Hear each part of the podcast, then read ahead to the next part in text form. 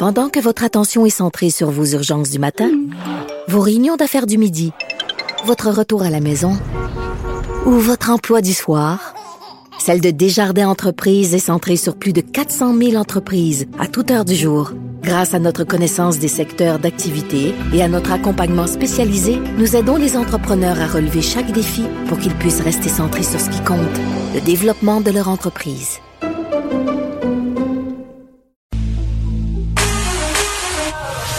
Pour elle, une question sans réponse n'est pas une réponse. Geneviève Peterson. Cube Radio. On s'en va retrouver notre collaboratrice Léa Streliski. Bonjour Léa. Salut! Bon, c'est drôle parce que tu nous parles de notre fâcheuse tendance à toujours se comparer aux autres, notamment euh, dans la gestion de la crise de la COVID-19. Puis tantôt, j'avais une experte qui faisait des parallèles avec l'Ontario, mais toi, ça t'énerve. Oui, mais c'est parce que je commence à être tannée, là. Euh, c'est juste que, tu sais, ben, je comprends le besoin euh, statistique, euh, mathématique, scientifique de faire des, des comparaisons, ne serait-ce que, tu sais, si jamais le voisin est meilleur que toi, c'est sûr que, tu tu regardes un peu ce qu'il fait différemment. Genre, je comprends. Mais c'est juste que aussi, on a tendance à idéaliser, tu sais. Puis là, je parle pas forcément des experts, là. Je parle plus de ce que ça crée sur les médias sociaux comme ambiance, tu sais, c'est qu'on a l'impression que tout d'un coup, l'Ontario est cette espèce d'élève parfait, puis que nous, mon Dieu, qu'on n'est pas bon. Puis là, on passe des heures et des heures à parler du cas Québec, puis pourquoi est-ce que nous, on est différents. Mais, on n'est pas bon, là. On a presque 900 cas aujourd'hui, là. Il se passe quelque chose de différent d'ailleurs, certains.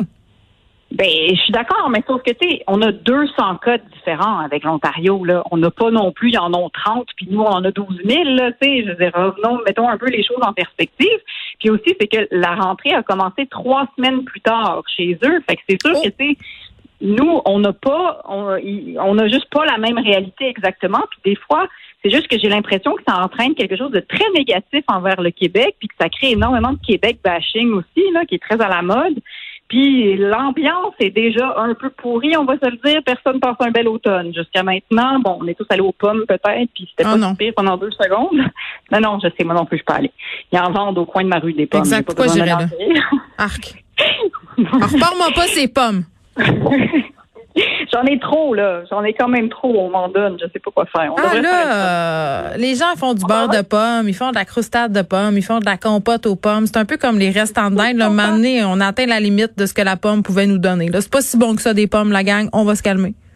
Ben, une pomme très dure, c'est très bon, Geneviève. Une ça, c'est vrai. ça, c'est vrai. Elle devient molle vite. Là, puisqu'on est dans cette discussion totalement euh, surréaliste et inintéressante sur les qualités des pommes, mais que je trouve néanmoins totalement éclairante, j'ai vu circuler, Léa, sur les médias sociaux, un tableau de la pomme. Oui, oui, un tableau de la pomme où on nous présente toutes les sortes de pommes, puis on les classe par degré d'acidité. Et là, j'ai compris mon amour ou ma haine concernant certains types de pommes. Et ce soir et hier soir, je vais me coucher moins niaiseuse à cause de ça. J'ai envie de te dire ça. C'est un grand moment de radio qu'on vient de vivre. Non, mais ça, ça, nous éclaire. Puis tu vois, on est tellement dans les codes de couleurs tout le temps qu'enfin, des codes de couleurs qui veulent dire quelque chose avec les pommes. Fait que j'ai les Macintosh. Voilà, c'est dit.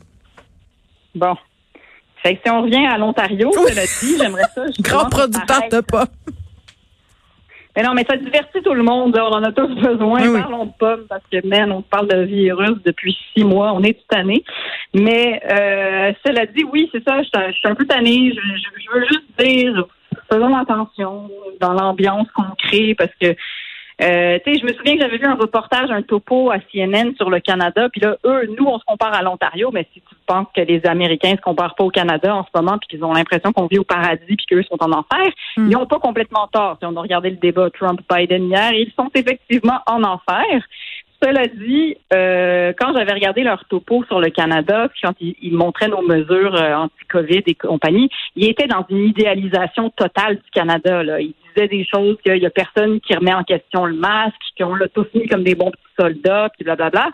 Je veux dire, je pense que quand on se compare aussi, puis encore une fois, je parle pas des experts là, qui ont besoin des chiffres, mais tu sais, on a tendance à idéaliser le voisin un petit peu là. Mais on le fait avec la Suède euh, aussi, hein. Puis c'est drôle, on avait une relation particulièrement psychotronique avec la Suède parce qu'on a commencé par dire bon, gadon, ils font pas les bonnes affaires, regarde, ils sont fous, ils se confinent pas. Là, après ça, c'était, ah, ben, ils ont moins de cas. Là, ils ont bien fait de se confiner. Là, après ça, a été de retour parce qu'il y avait euh, des nombreux cas à dire que euh, avait pas fait la bonne chose. Donc, tout le monde, en ce moment, j'ai l'impression, se regarde, c'est le concours de qui va avoir mieux géré la pandémie.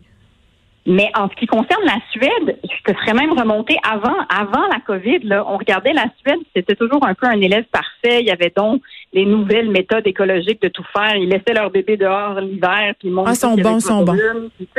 on avait tendance à toujours le voir un peu comme un paradis sur Terre.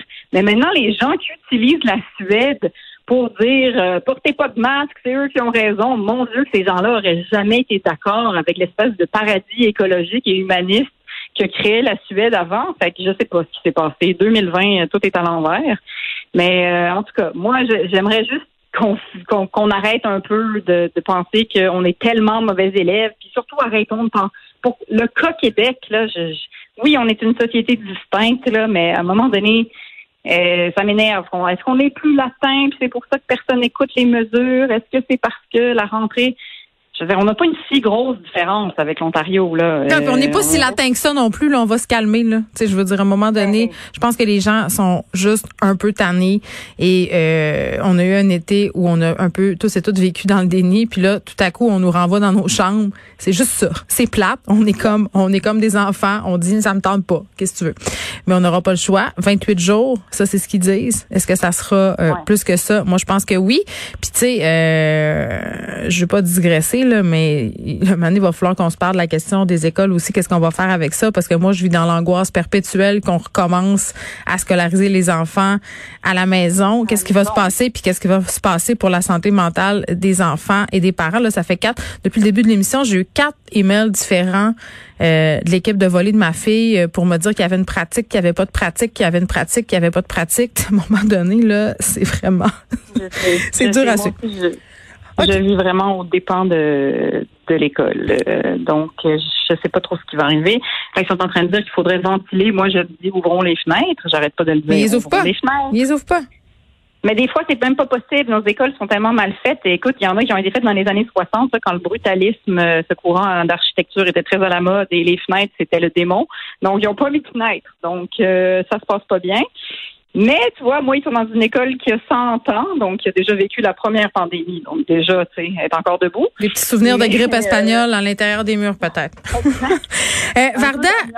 euh, Varda, Étienne, euh, qui écoutait, euh, qui était là avant toi, qui a écouté le, le débat entre Joe Biden et Donald Trump hier, soulignait un petit peu son inquiétude. puis je pense qu'elle n'est pas la seule à avoir cette inquiétude-là par rapport au fait qu'il y avait beaucoup de mouvements évangéliques qui appuyaient la présidence euh, Trump. Donc, c'est quand même un phénomène sur lequel toi aussi tu voulais te pencher aujourd'hui, Léa. Oui, parce que euh, je le savais, mais je l'avais oublié que tu as étudié en sciences des religions. Ben oui. Tu en as parlé sur Twitter dernièrement euh, à cause de ce sombre personnage qui est Alexis Cossette, qui est Radio-Québec sur Twitter et qui lui aussi est un anti et que lui est un anti-masque. Et lui aussi a étudié en sciences des religions à l'UQAM. Un hasard un hasard. Vous n'avez pas bifurqué euh, vers les mêmes chemins. Non. Euh, et il se trouve que je suis également euh, en couple avec quelqu'un depuis 14 ans qui a aussi fait les mêmes études que toi. D'ailleurs, c'est rare. Il y a comme 14 étudiants. Statistiquement improbable. C'est improbable. Alors, ça me fascine. Puis, les sujets euh, de la place des évangéliques dans notre société, ça m'intéresse parce que, justement, je dors avec quelqu'un qui en parle énormément.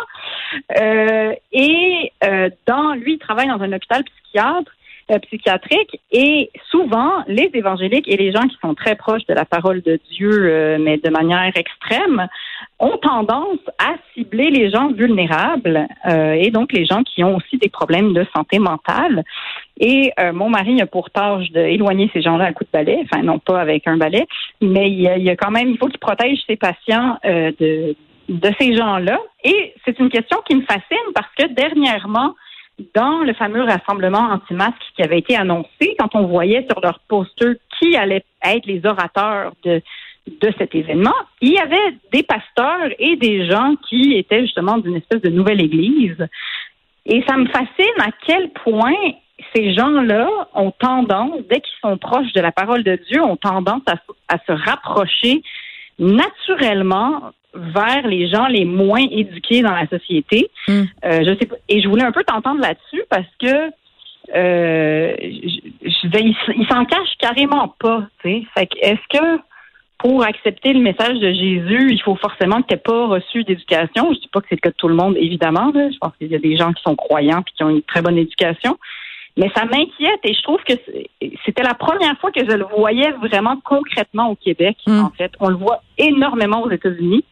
Mais au Québec, revenir avec la religion, c'est gotsi, comme on dirait. Ben, en même temps, il y a un il y a un fort retour de ces mouvements-là au Québec. Là. Il y a de plus en plus d'églises évangéliques qui se bâtissent un peu partout, puis on aurait tendance à penser que c'est un phénomène montréalais, mais non. Et la raison pour laquelle euh, ils viennent euh, s'installer ici, mais c'est qu'il y a une idée idéalement euh, évidemment prosélyte derrière ça. Mais à savoir pourquoi l'Église évangélique se colle au pouvoir américain puis au pouvoir en général. Bon, ici on a fait une distinction claire entre l'Église et l'État lors de la Révolution tranquille, mais quand même force est d'admettre que ce sont les mêmes mécanismes qui sont à l'œuvre euh, au niveau politique et au niveau religiologique. Là, je veux pas rendre ça trop compliqué, là. mais euh, pour ceux euh, qui aiment lire un peu, là, si vous allez lire le livre de Weber, l'esprit, en fait, le protestantisme et l'esprit du capitalisme, je pense que je paraphrase un peu le titre, c'est pas tout à fait ça, mais ça explique très très bien en quoi la branche protestante de l'Église, qui est à la base des différents mouvements évangéliques, est particulièrement, euh, si on veut, euh, en adéquation avec le capitalisme. Et c'est pour ça qu'il y a beaucoup de, en fait, de mouvements religieux qui se collent au pouvoir euh, aux États-Unis. Parce que c'est comme une alliance naturelle. Et évidemment, quand on colle au pouvoir politique comme ça, ben on risque d'avoir des alliés. Et c'est plate à dire, mais c'est vieux comme le monde. Là. Les rois avant étaient considérés comme des dieux vivants. Ça n'a pas changé. C'est juste les mots qui ont changé pour en parler, qui sont utilisés désormais qui sont différents.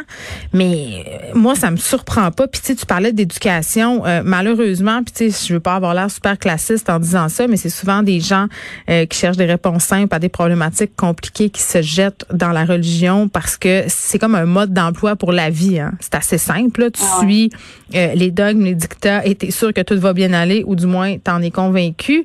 Puis je sais pas pour toi, mais c'est quand même assez bien documenté que quand on traverse des crises, euh, il y a des gens qui font des retours à des valeurs plus traditionnelles. D'ailleurs, ça me fait beaucoup rire parce qu'il y a un, pasteur euh, quelque part en Europe de l'Est qui a dit que la COVID-19, c'était une punition que Dieu avait amenée pour les homosexuels. Et uh-huh. euh, ouais, puis il a eu la COVID-19. Ça me fait beaucoup ah. rire. Ça me fait beaucoup rire. A encore un sens de l'humour quelque part dans le monde. Ben, en tout cas, je sais pas s'il avait un sens de l'humour, mais parfois, il y a des hasards euh, qui sont particulièrement euh, drôlatiques. C'est ce que j'allais dire. Mais euh, moi, ce que je retiens, c'est que tu connais trois personnes, Léa, qui ont étudié en sciences des religions. Non, et, je connais bien. Ah, tu connais pas Alexis Cossette-Trudel, mais là, avant que vous m'écriviez pour me traiter, me dire, ah, t'as fait de la théologie. Non, non, sachez que les sciences des religions, c'est l'étude objective des religions. Alors, je ne suis pas croyante. Pas confessionnelle Exactement. Pas la même chose, pas de la théologie. Léa Srelinski, merci. On te retrouve la semaine prochaine. Absolument. Merci Geneviève. À bientôt. Bye.